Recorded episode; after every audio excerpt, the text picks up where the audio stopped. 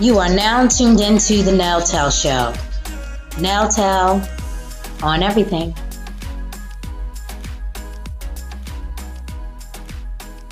Hey girl, hey. Hey girl, hey. How you doing? I'm good, girl. Good. I'm excited about today's show. Yes, me, me, me too. Um, so guys, we don't know if you know, but this month is uh, May and it is Mental Health Awareness Month. And today we have a very, very special guest, a good friend of mine and colleague, um, Dev. And Dev, you can give your whole government name if you want to, but there it is. I'm just saying Dev, okay? I'm into pass, it. Yes, when we pass the mic over to him, he'll tell you a little bit um, of his background. But we chose him because um, he has a very, very inspirational story that we guys want you to hear to kick off um, this series for mental health awareness. So, Dev, um, I want to give our viewers a little bit, or listeners, excuse me, a little bit of background on how um, you and I met. So let's just kick off the love fest with that. yeah, I mean, it really is a love affair. Um, we met.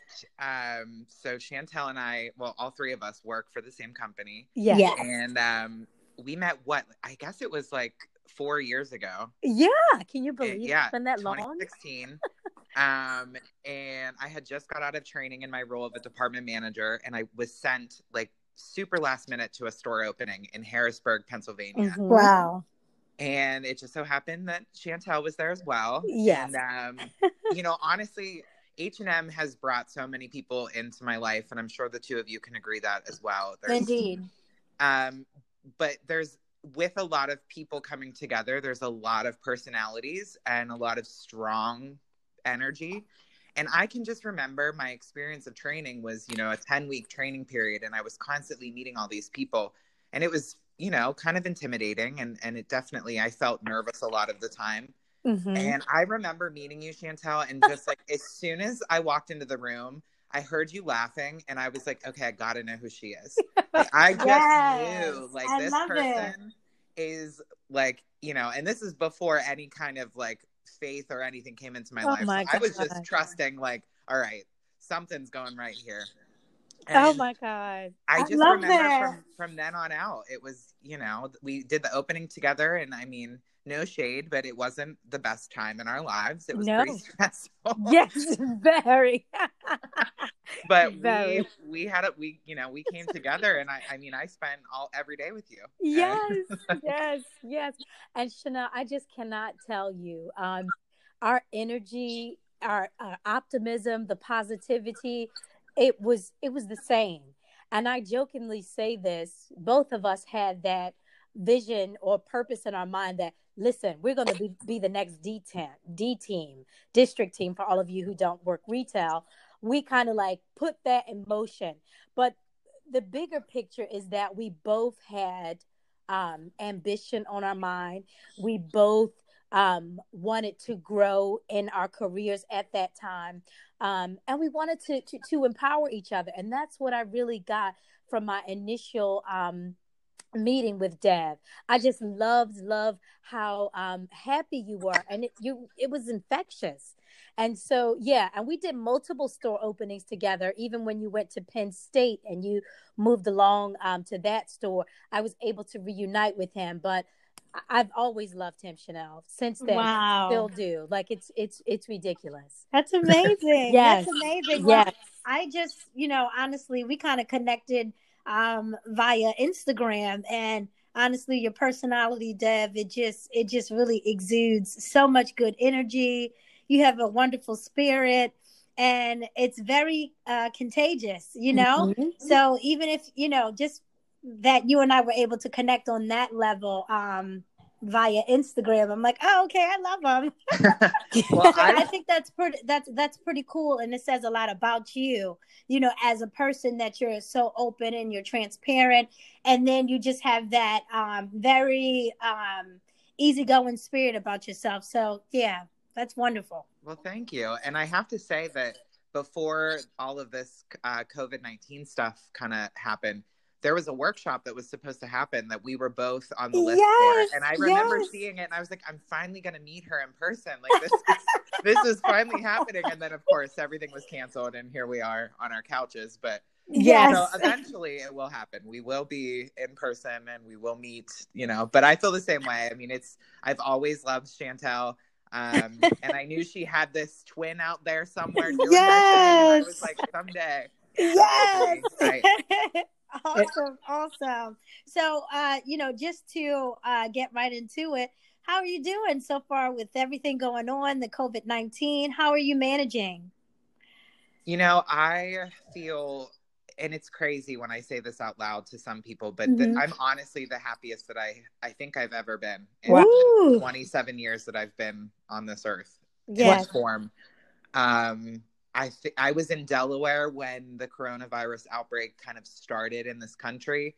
I Mhm. was supporting a store there, um, and you know, I was I was sent there for a, a difficult task for work. So I was really hyper focused on just like you know work, work, work. Like I'm here to do a job, and I started meeting some great people in the area and and through my recovery community and I was really loving my time there and then it kind of came to an end abruptly and I when I as soon as I got back to Pittsburgh which is where I'm living right now I just kind of said to myself like okay like you know you have 2 weeks off so just do just take the time. Like you never get this time. You never have time to just be with yourself. And Mhm. and then of course it two weeks turned into three which turned into a furlough which turned into here we are. I don't know when i'm going back to work. Yes. um but i really felt you know those first couple weeks of of of all of us being in this like either working from home or not working at all or whatever Mhm. situation you were in like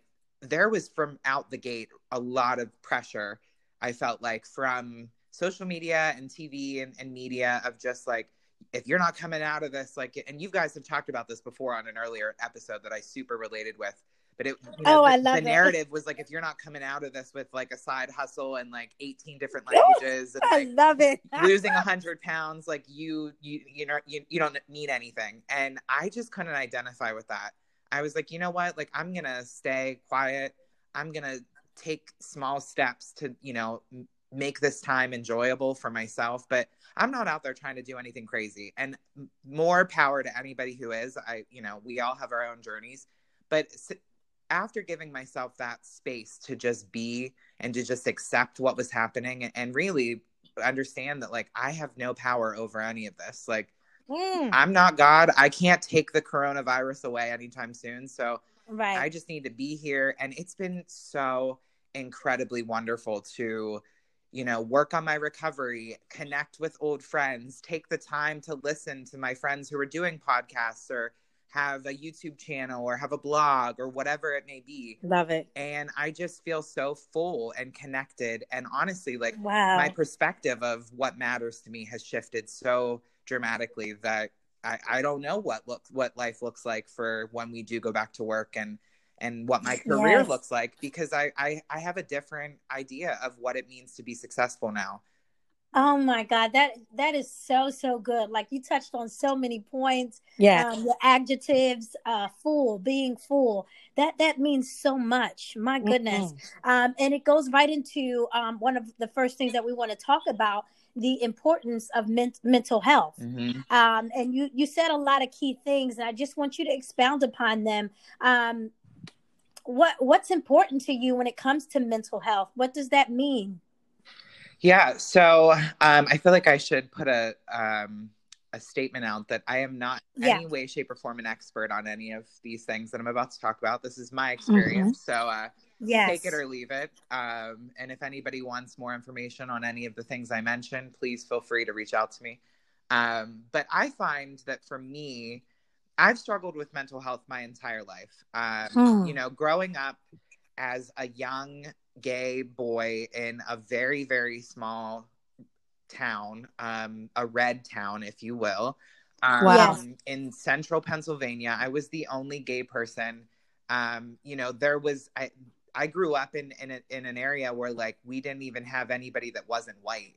And if they if they Mm. if there was somebody that was a different skin color than me, it was not, it was like rare and generally they didn't grow up in the area somehow like randomly they happened to be there so that you know just you can imagine for anybody listening like the mindset of that town is different mm. because we just you know they they weren't exposed to things that you know you're exposed to when you grow up in an area that has a lot more diversity um yes. so of course you know my story includes bullying my story includes fear and anxiety at all times of just like is someone going to out me before i'm ready to come out is my family going to wow, disown me? Like all of those things that any you know person on the queer spectrum can relate to. Um so i've struggled a long time and and i remember i started therapy when i was 14 years old. My my grandmother died my nana who was like my near and dear like the the rock of my family and pretty much the only member of my family that i was really really really close with and um, wow. she passed away when i was 14 and, and that brought up a lot of grief and a lot of regret about how I dealt with things towards the end of her life. And I immediately started into counseling at my high school. And it kind of went from there. I mean, I was kind of in and out of therapists and counselors, on and off of antidepressants. And then it really just went beyond that to, you know, what later would be an addiction uh, to drugs mm-hmm. and alcohol. So my experience with mental health has been that my entire life has been the fight to figure out what it means to be mentally well or mm. or you know healthy mentally spiritually and really also like what it means to take your own journey in that because in our society now there's a lot mm. of self-help books a lot of people who come on to podcasts and claim to you know do these things and you'll be happier or do these things and i for me have had to find what works for me and and right. that comes from my recovery program which led me to a relationship with a power greater than myself which i choose to call mm. god but um you can call it whatever you want it's it's a power that we're all entitled to and um that's really what has changed the game for me oh that is so that's just deep Dev. So i know that when you said um especially being um you know as as you said definitely being gay and you know being you have spoken about this on, on, many fronts just not being able to be who you are um how how can you talk about the significance of that of keeping that secret and that fear of um not wanting to be outed uh by a time in which you weren't ready? Talk about that a little bit yeah, I mean, I think the unfortunate thing about being, you know, now an adult and having to go back through in therapy and kind of rework some of the trauma of when we're younger is, and it is like when we're kids and when we're, you know, little um, and young, we are just so vulnerable to so much, and yes. and, and the slightest yes. little thing can can set us up for like the most extreme things later on in life, and I think that's a really big thing for me has been having to keep that secret and and feeling like I didn't belong or I wasn't, you know, there was something wrong with me. You know, shame is feeling that you are wrong. Guilt is is I did something wrong. Shame is I am wrong. And for so long I mm-hmm. grew up thinking I am wrong. There is something wrong with me and and and I need to, you know, I need to do this in order to get closer to what is right and you know i've i've been able to unpack a lot of that work and realize that like there was not a lot i could do about my circumstances. But the thing is is is what makes me sad now is how much fear rolled my life back then. You know just like not wow. being i was a child and i can remember like birthday parties. I come from a family of divorce. So i had a lot of grandparents. I had step grandparents blood grandparents like everyone in my family's divorced. And the one thing that my family did right they did a lot of things wrong, but the one thing they did right was they always showed up for me. So I have all these memories of birthday parties and, and Christmases and, and things like that with a ton of extended family members of all different and everyone put a smile on for for my sake. But my memories are always of how fearful I was of like, wow. you know, what if this happens? Or, you know, what if I spend too much time talking to that member of the family and not enough with this one? Like I was such a scared child that I, wow. I couldn't let myself enjoy anything. I robbed myself of of the joy of just being in a family. And I spent so much time longing for what my friends had in their families and looking back on it, like it was there. it was just Wow. I was conditioned to not accept it because I was so fearful of what would happen if I was truly myself. Wow. Wow. Now, when it comes to um, Dev speaking about mental health, why do you think there's so much of a taboo um, when people hear about that? I feel like people just naturally just go into a shell Mhm. of secrecy and they hide. What do you What do you think? You know, why does that happen? I think that one of the things as a society now that we struggle with the most is we struggle to accept things that we cannot see. And I Mm. think that we're Mm. seeing it right now firsthand with this coronavirus. We cannot see it. We might not be able to see the reper- or the repercussions of the, the virus if nobody in our life has unfortunately had to suffer from it. So we have a hard time really believing what we cannot see. And I mental health Mm. a lot of times there is no you can't see it um, and we only want to talk about the things even with mental health i've noticed like you know we we want to talk about an eating disorder when a woman is you know 90 pounds on their deathbed from starving themselves with anorexia. But we don't want to talk about the girl who you know overweight or looks healthy in a, in a normal sense or whatever that would be that's still struggling with anorexia and is still obsessing over her his or her food and and is still just as sick as that person. Like it's like we need the extreme to accept it. And and i Mm, yes, think that that's yes. what you know because i've done that myself i identify now as a 27 year old that i have struggled with eating disorders before but i always told myself like no i i, did, I don't have an eating disorder i'm a not skinny b i'm not like starving myself but i can tell you that as a person i am i, I can be super food obsessed and I can go on a crash diet and I can work out, you know, run seven miles after I eat a cheeseburger because I feel guilty. That's an eating disorder. That's the Right. same thing Yes. as somebody who, you know, has the stereotypical symptoms of an anorexia or a bulimic. Um, Absolutely, so I think Dev. that as a society, like it's we want the extremes, and and I think it's hard. And I also think that our generation is pushing forward a lot of boundaries right now, and we see it in the LGBT community, LGBTQ community, where it's there. You know, we're seeing a lot of different gender identities, and a lot of people are talking about it. And it, it opens the conversation in a great way, but it also allows for like it's hard to know where to, to turn to in the conversation because everybody can kind of contribute their own um, thoughts on it now. And I think that we also want like an expert opinion. You know what I mean? Like, like we're Mm. more inclined to listen to somebody who has letters beside their name than say, Mm. "Oh, my friend down the street is, you know, trans or is has an eating disorder, is in recovery from an addiction to drugs and alcohol." let me talk to them and see their experience. We would rather just like read a book about it and and and get that fact.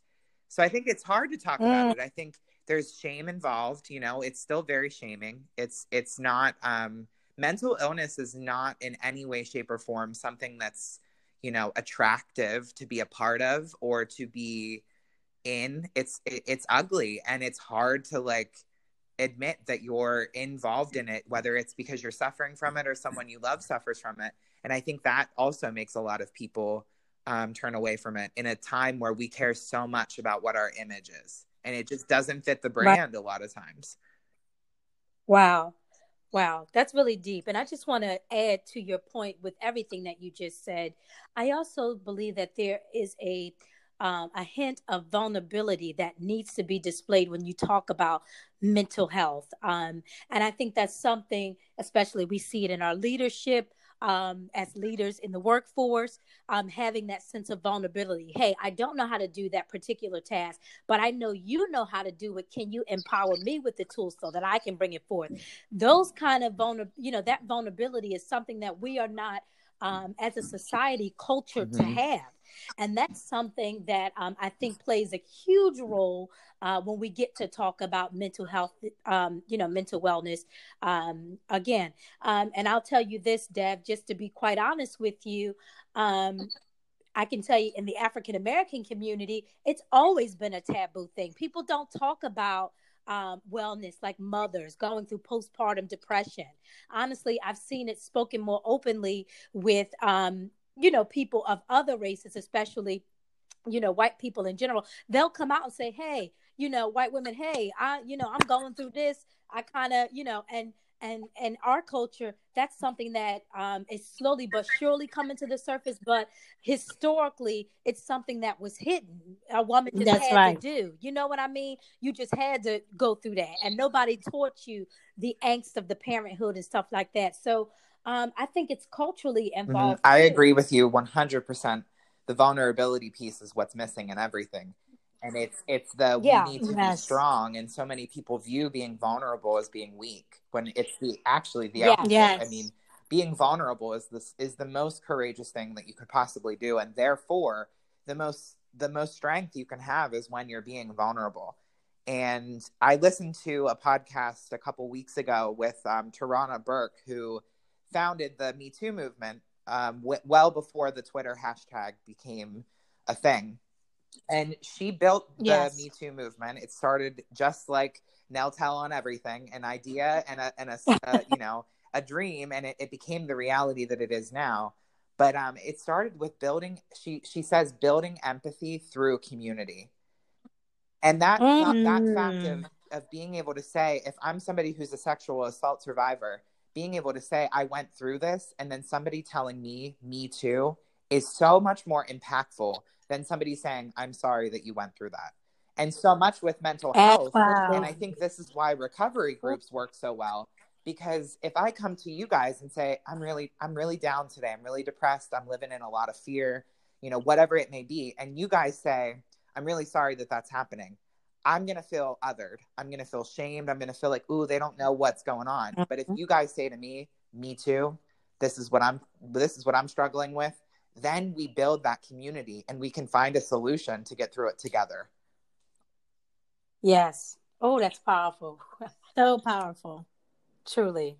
And I a hundred wholeheartedly believe in that. And that's a good spin because I've never heard it said in that way, but that's going to make me conscious because I do feel like exactly to your point, Dev, when you do say, Oh, I'm sorry you're going through that, that does kind of close the door on Mhm. going further and explaining what you're going through versus when you say that me too and you're opening up with that vulnerability, that word again, right? Then you guys are getting through it together. That Mhm. is beautiful. I love that, Dev. I Mhm. love that. Um, so with that said, can you talk about some of the battles battles you faced in dealing with um, you know, mental health? Yeah, I think the the biggest thing is, you know, I identify as an addict, um, a recovering addict, but through and through, I have the disease of addiction, and it primarily came out through drugs and alcohol. Um, but now that I've I've had some time away from the drugs and alcohol, I can see very clearly how easily it is for my addiction to come out in other ways. I've mentioned food is a big one for me, and exercise. Um, you know, being Mm. I mean, at this point, just being alive in 2020, the pressure of being a certain body type is still just as bad as it was years ago.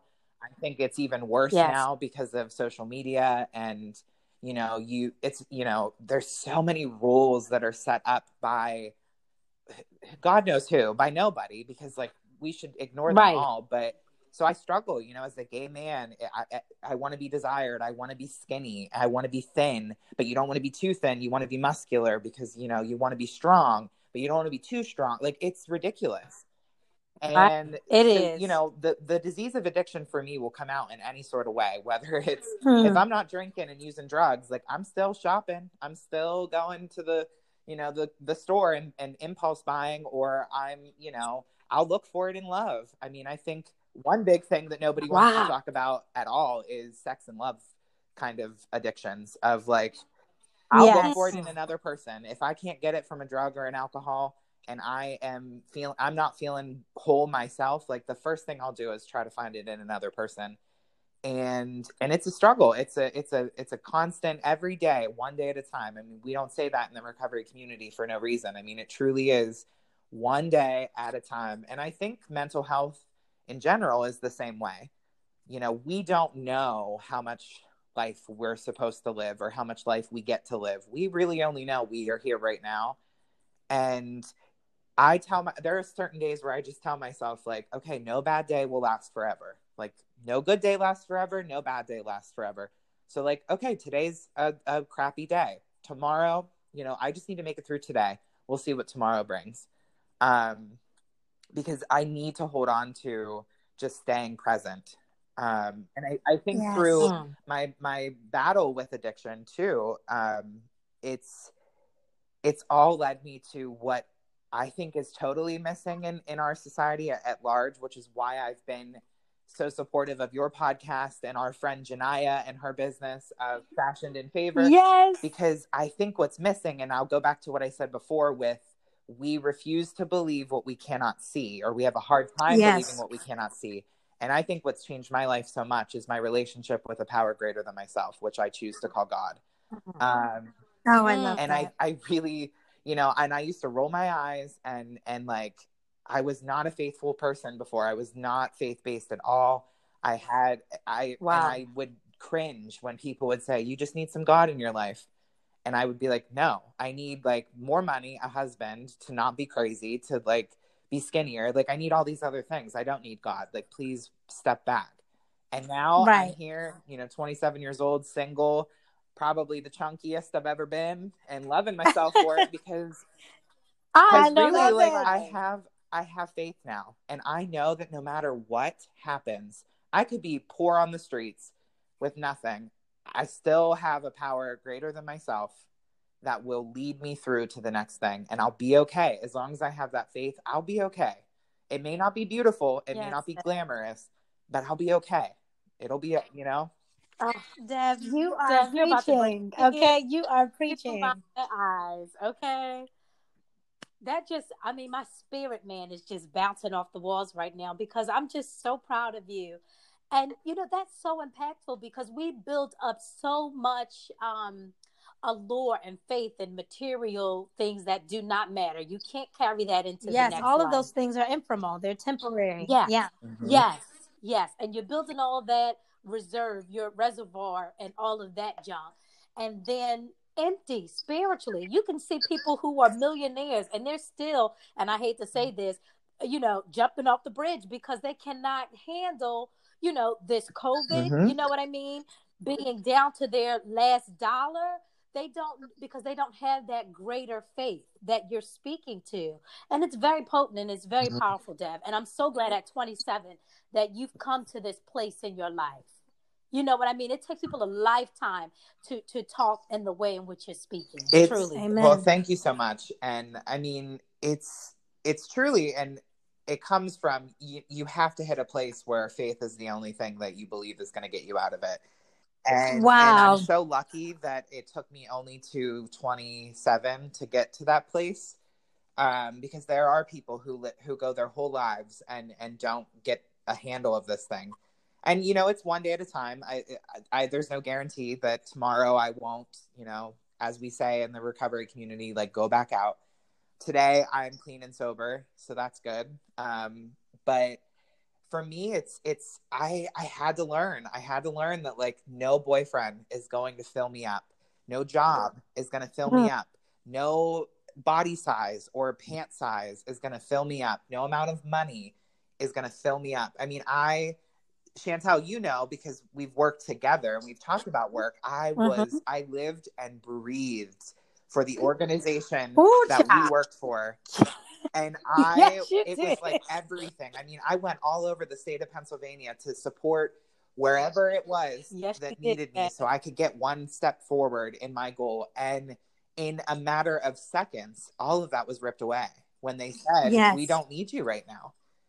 And there are people that we work with, like our friends, that unfortunately, due to a restructuring, lost their jobs after decades, you know, Yep. 15, Yes. 20 years with Yep. the company that they're no longer needed and they lost their Yes. jobs. And that for me was the moment that I realized like none of this matters. I could have a Amen. None of- million dollars or I could have one dollar or I could have no dollars. It doesn't matter because it could all go Right. away in an instant. in an instant, in a twinkling Mhm. of an eye. Absolutely, Dev. And that's one thing. You're, um, of course, I admire your your work ethic. I always have. You started as a D, you know, a DM with the company, especially, you know, in the um, back then, of course, the the the further PA stores were like the lower volume Mhm. stores, you know, all of that. And but you got Penn State, um, and I saw you become an SM, and then you started coming back down this end, training and the way you spoke, and you know, and I sh- I saw now that it, your shift forward, you got a couple accolades with that. But just to see that, um, of course, those things are good, but I knew it was something more. You were rooted different. You know what I mean? Wow. you got those things, but you were rooted in something else. Um, and so uh, that just speaks to the growth for you, Dev, because it's good to have that, uh, but it's good to see that that's not the thing that's been sustaining you. Because even you know, even for myself now, Dev, I have been furloughed. You know, I just got recently, you know, promoted in January, and now who knows about my job? But I'm to the point where I don't even care because I'm looking to the next thing. I don't care what you know what I mean. I'm like, God, you will provide. And if H and M is not it, then it's just not it. Mhm. You know, and that's just where I am in my life. And I'm so glad to hear that you have the same thing. And of- of course, we've heard a lot of our colleagues, you know, are really, really struggling with this Mhm. displacement. Absolutely. Yeah, I Absolutely. I Wow. I feel the same way. I mean, to be honest, when I got the phone call that I was just furloughed, like I, I prayed before I got on the phone and I was just like, you know what? Like this is okay. Like if I need to be let go today, it'll be okay. I will be fine. I will figure it out. I have because the other thing that comes along with having faith for me, and this is my story, maybe you both can agree, but for me, having a relationship with a higher power, I believe that, you know, that God can speak through everyone else.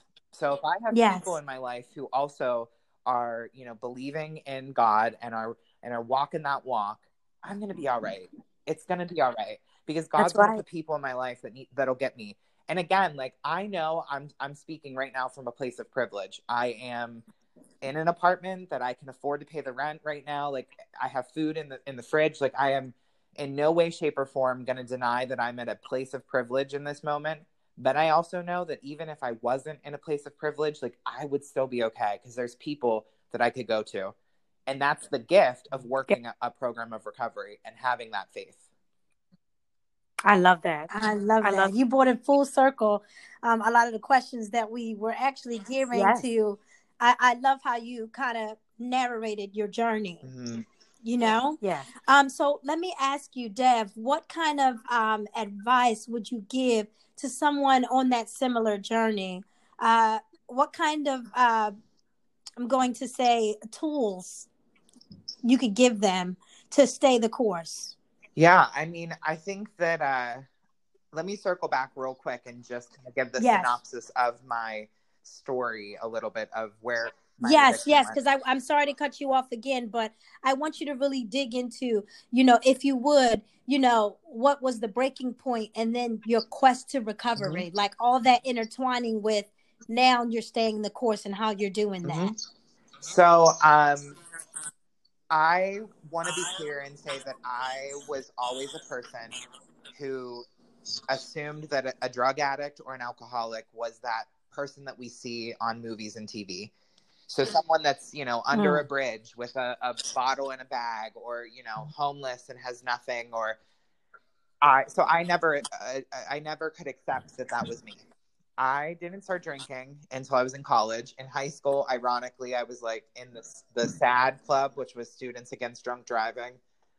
And I like I my mom is a nurse and she's worked in the recovery field for my whole entire life and she worked at a rehab and our agreement was you can do whatever you want. Go to any party you want to. You can drive with the car, like do what you want, but do not drink and do not use drugs or I will take you to my work and I will leave you there until you get some sense in you.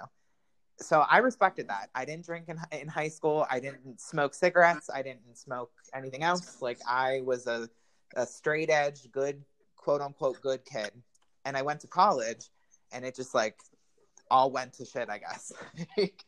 I, Okay. I found what I thought was like my true love. The second that I took my first drink, everything changed suddenly all of the the straight guys that I used to fear in in high school wanted to be my friend and wanted to you know play beer pong with me or play flip cup and they accepted me because the alcohol made me able to just freely be myself. So this whole time I was telling Wow. myself like, "Oh, it's the alcohol," when really it was just me letting go of some of that fear because of the effects of the alcohol. Allowed them Yes. to see who I was and allowed me to just not give a shit if they liked me or not or if they accepted me. I was just like, "Here, I'm here." So for a little bit it was it was fun. And you know, Shani, you can remember I was always down for a good time. I was always Mhm. one that was like, "Where are we drinking? Where are we going? Let's let's go to a club. Let's go Yep. dance." Like I always wanted to be up, up, up. But in the reality of the situation was, I was so miserable for so long. I would go to these these nights out and with friends, and you know, I was thinking like every night needs to be the most epic night of my life. It needs to be like I'm gonna meet all of these people. I'm gonna meet my husband. Like it's gonna be a dream come true. And every night I would leave disappointed because my expectations were never fulfilled. Because how could you, you know, how could you fulfill that if I'm putting all that pressure on it? And Mhm. right around the time that I met Shani um, at Harrisburg in 2016 is when the the drinking and the drug use on the low was getting to be an all time high. I mean, I can remember being at that store opening and I drank every single night. I didn't know that, I would I, I, would just go back to my hotel room and I would drink every night. And you know, when we opened my store in State College, it was the same thing. Like I that whole store opening, I was drinking every single night, and that just became my life. And the more and more that it went on, the more and more miserable I was. And I I describe it now looking back as like everything was so dark. I was I, I I only wanted to be around people that wanted to, you know, I I say now like I put the kettle away. I don't spill the tea anymore because I just don't want that in my life. I don't want to sit around a table and talk about everybody else and and gossip and spread everybody else's dirty laundry. Like that's not fair and it's not productive Mhm. to me. But that's who I was back then. Like I was always like, "Ooh, what what scoop do you have? Who's doing what? Tell me everything." Like let's complain, let's, you know, and I was it was just so dark all the time. And you know, relationships were coming and going and of course I was obsessing with them because I was making them my higher power. They were my god. Yes. They were going to fix me. They were going to solve everything. And the more that they didn't solve it, the more I drank to make it better, to run from those feelings. And the more I used other drugs until eventually it came to a point where like I had to go to the hard drugs because the alcohol wasn't even enough Wow. there came a Wow. point where it, it out of nowhere and that's really like the breaking point i started with trying to get sober in 2017 um, in may i had a, a pretty pretty bad week of of continuous drug use um, and I, I sought out i called a, a friend of mine um, chantel you probably remember her nicole uh, from 517 Yep. she uh, Yes. I, I called her and i you know i was like we need to take a walk i have to i have to tell you something and that was the first time i said out loud like i think that i have a problem. This doesn't seem right. You know i i'm, I'm i just spent a week using drugs that i would never admit to in a public setting. You know this wasn't just me smoking a little weed on the weekends. And i've been drinking Mm. every single night. Like i don't know what to do. So she she helped me find a counselor a mental health counselor you know that she had used. And um, she was like you know call her and i went to counseling and i was like i just want to stop doing drugs and my counselor said well you're gonna have to stop drinking too because alcohol is a drug and i was like oh okay never mind and i never went i didn't go back because i couldn't Wow. handle i was like the thought of not being able to drink for the rest of my life like this is this is all i have this is everything I didn't go back Yes. and I started seeing another guy. I almost got engaged to him. It was I was manipulating him to do, you know, to fill me up however I needed to be full. And that's the, you know, when it I I started getting sober after we broke up with him because I woke up one day and I realized I have not been sober and I can't tell you how long.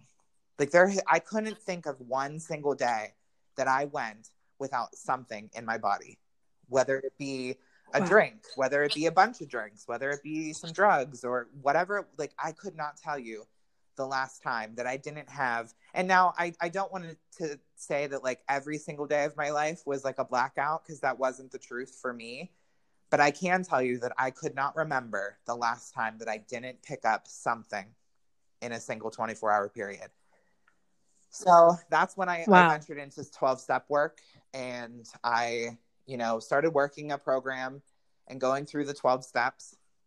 But there was still something missing. I really couldn't latch on to this idea of a higher power, which is, um, you know, the whole thing we do in the 12 step world is like we get ourselves to trust and have faith in a higher power and and do some other things that help us you know recover or stay in recovery Yes. but i just couldn't get it and i i eventually would have a relapse in um, september of 2018 which was definitely the breaking point. It, it it got to the point where i you know i went right back to where i left off and then some. And the the addiction had just progressed so much that within you know 33 days i had lost 30 pounds. I was alone in an apartment building like strung out nervous a mess. Like it was the lowest point of my life and that's when i knew something Wow. has to change. I have to get this right. I have to start being honest with myself and i have to start doing this work. And that's when i came back into um, the 12 step rooms. I went to rehab to you know get myself together and I, and I did that for six months. I was in outpatient rehab. So i would go to work in the afternoons and i would go to rehab in the mornings four days a week. And then i would go to you know meetings at night. Like it was just like my life was just i gotta you know do recovery. And i've been doing that work um, with one slip. Um, it was like a one day. I, I we, we joke in, in the recovery community of like sometimes you just got to do a little bit more experimenting. So I did have a, a one day slip where I realized like, nope, this this isn't working. So my my sobriety dates uh, reset. Um, so I am going on a year now. Uh, June 24th, God willing, if I make it to June 24th, it'll be one year of continuous sobriety. But I've been doing this journey since 2017. You know, not not not perfection, it's progress, but um, that's kind of like how it all happened.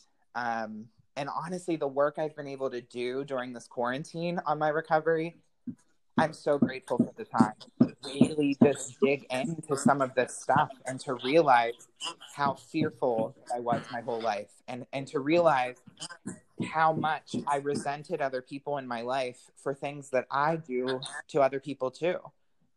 And and and hmm. just to really take an honest look at myself to see like where I can do better and and how I can better, you know, live my life in a way that shows everybody else what God can do. Because I don't want to tell people about God. I don't want to tell people that, like, the people who told me that I just need God in my life, I want to show them what God can do. Wow. Come I on love in, it. Dev. Dev. Oh, stay right there. Okay. I love it. Oh, goodness. Wow. Wow. I'm so proud of you. I, I I'm, I'm just so proud of you. speechless. I'm just like enjoying this conversation so much, and your testimony is so great, Dev. Um, I know this is going to help so many, and I just thank you And I- so much for being so um open to discussing this. You know, in your journey, it's so real. It's so it's so potent to to a lot of things um that's going on on today and now that a lot of people are in isolation you never know what they're tormented with Mhm.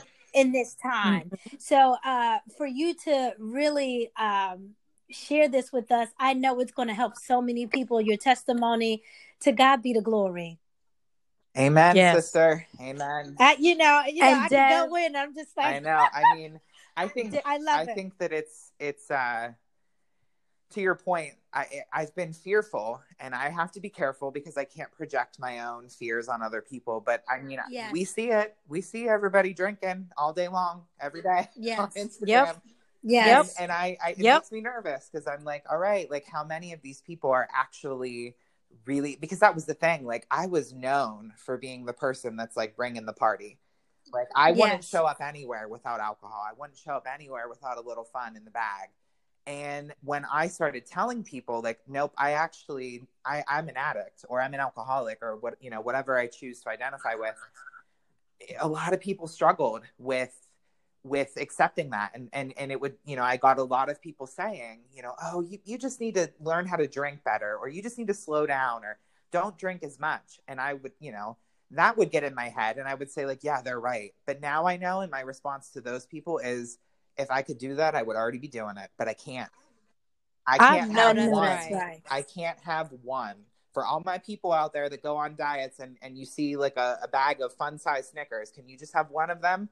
Like, I cannot just have one of anything, That's right. especially not a drink or a drug.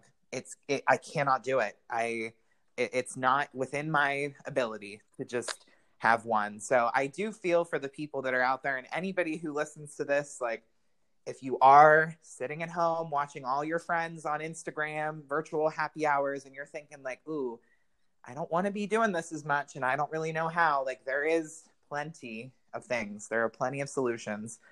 Um, and, and, and you just have to reach out the hand and somebody somebody will be there. I most certainly will be there for anybody who needs it. But it does make me nervous. Oh, nervous. I And, love you know, that. I, I do say a prayer for everybody that's like, you know, let them come when they're ready. But I hope that everybody finds their way into recovery if if if that's where they feel they need to be. That's right. Dev, how can how can people um who want to reach out to you, uh, how can they find you on Instagram? Can you tell us your handle? Yes. So my Instagram is at dev underscore sta underscore gram. So at devstagram. Um, my uh, on Facebook, my name is Dev Michael Drollinger, D R O L L I N G E R. So they can reach out to me that way. Um, but Instagram's probably the easiest because I do I do tend to That's delete Facebook every once in a while to give myself a little mental health break because that's another important thing. Like social media, Yes. less is more. yes. less is more. This is so very true. Absolutely. And Dev, I have to tell you um, something about yourself, and and this is where we are like kindred spirits. You know, honestly, Dev, even with you talk, the way your nuances, the the the way your voice sound, it's so melodic, it's so soothing. It has such a southern undertone. I am intrigued by what you're saying, and you don't have to be drinking anything. So I want to boost your confidence in knowing that, I, Dev. Just just hearing you talk, I just want to sit down and listen to you speak. And even Chanel just said that. You That's know what right. I mean?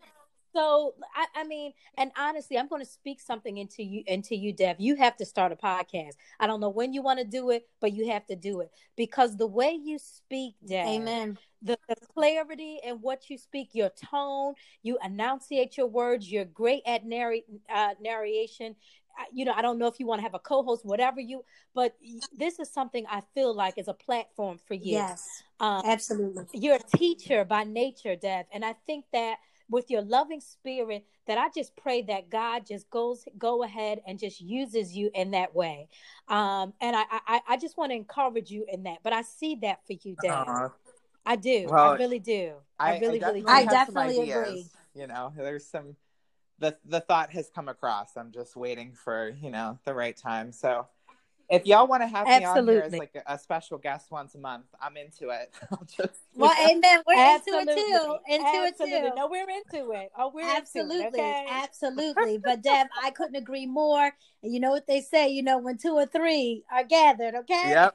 That's, He's confir- in that's midst, okay? confirmation. Uh-huh. You know? Yep. So I, I definitely believe that that is definitely one of your um one of your gifts. Storytelling Yeah. is definitely one of your gifts. And your testimony is so, so needed. So needed. Yep. Even if you break it down Absolutely. on so many levels, Dev, you will definitely touch many with your testimony, with your story. And because Mhm. of your uh, fever for God, oh, Mm. I, I won't even, I won't do it.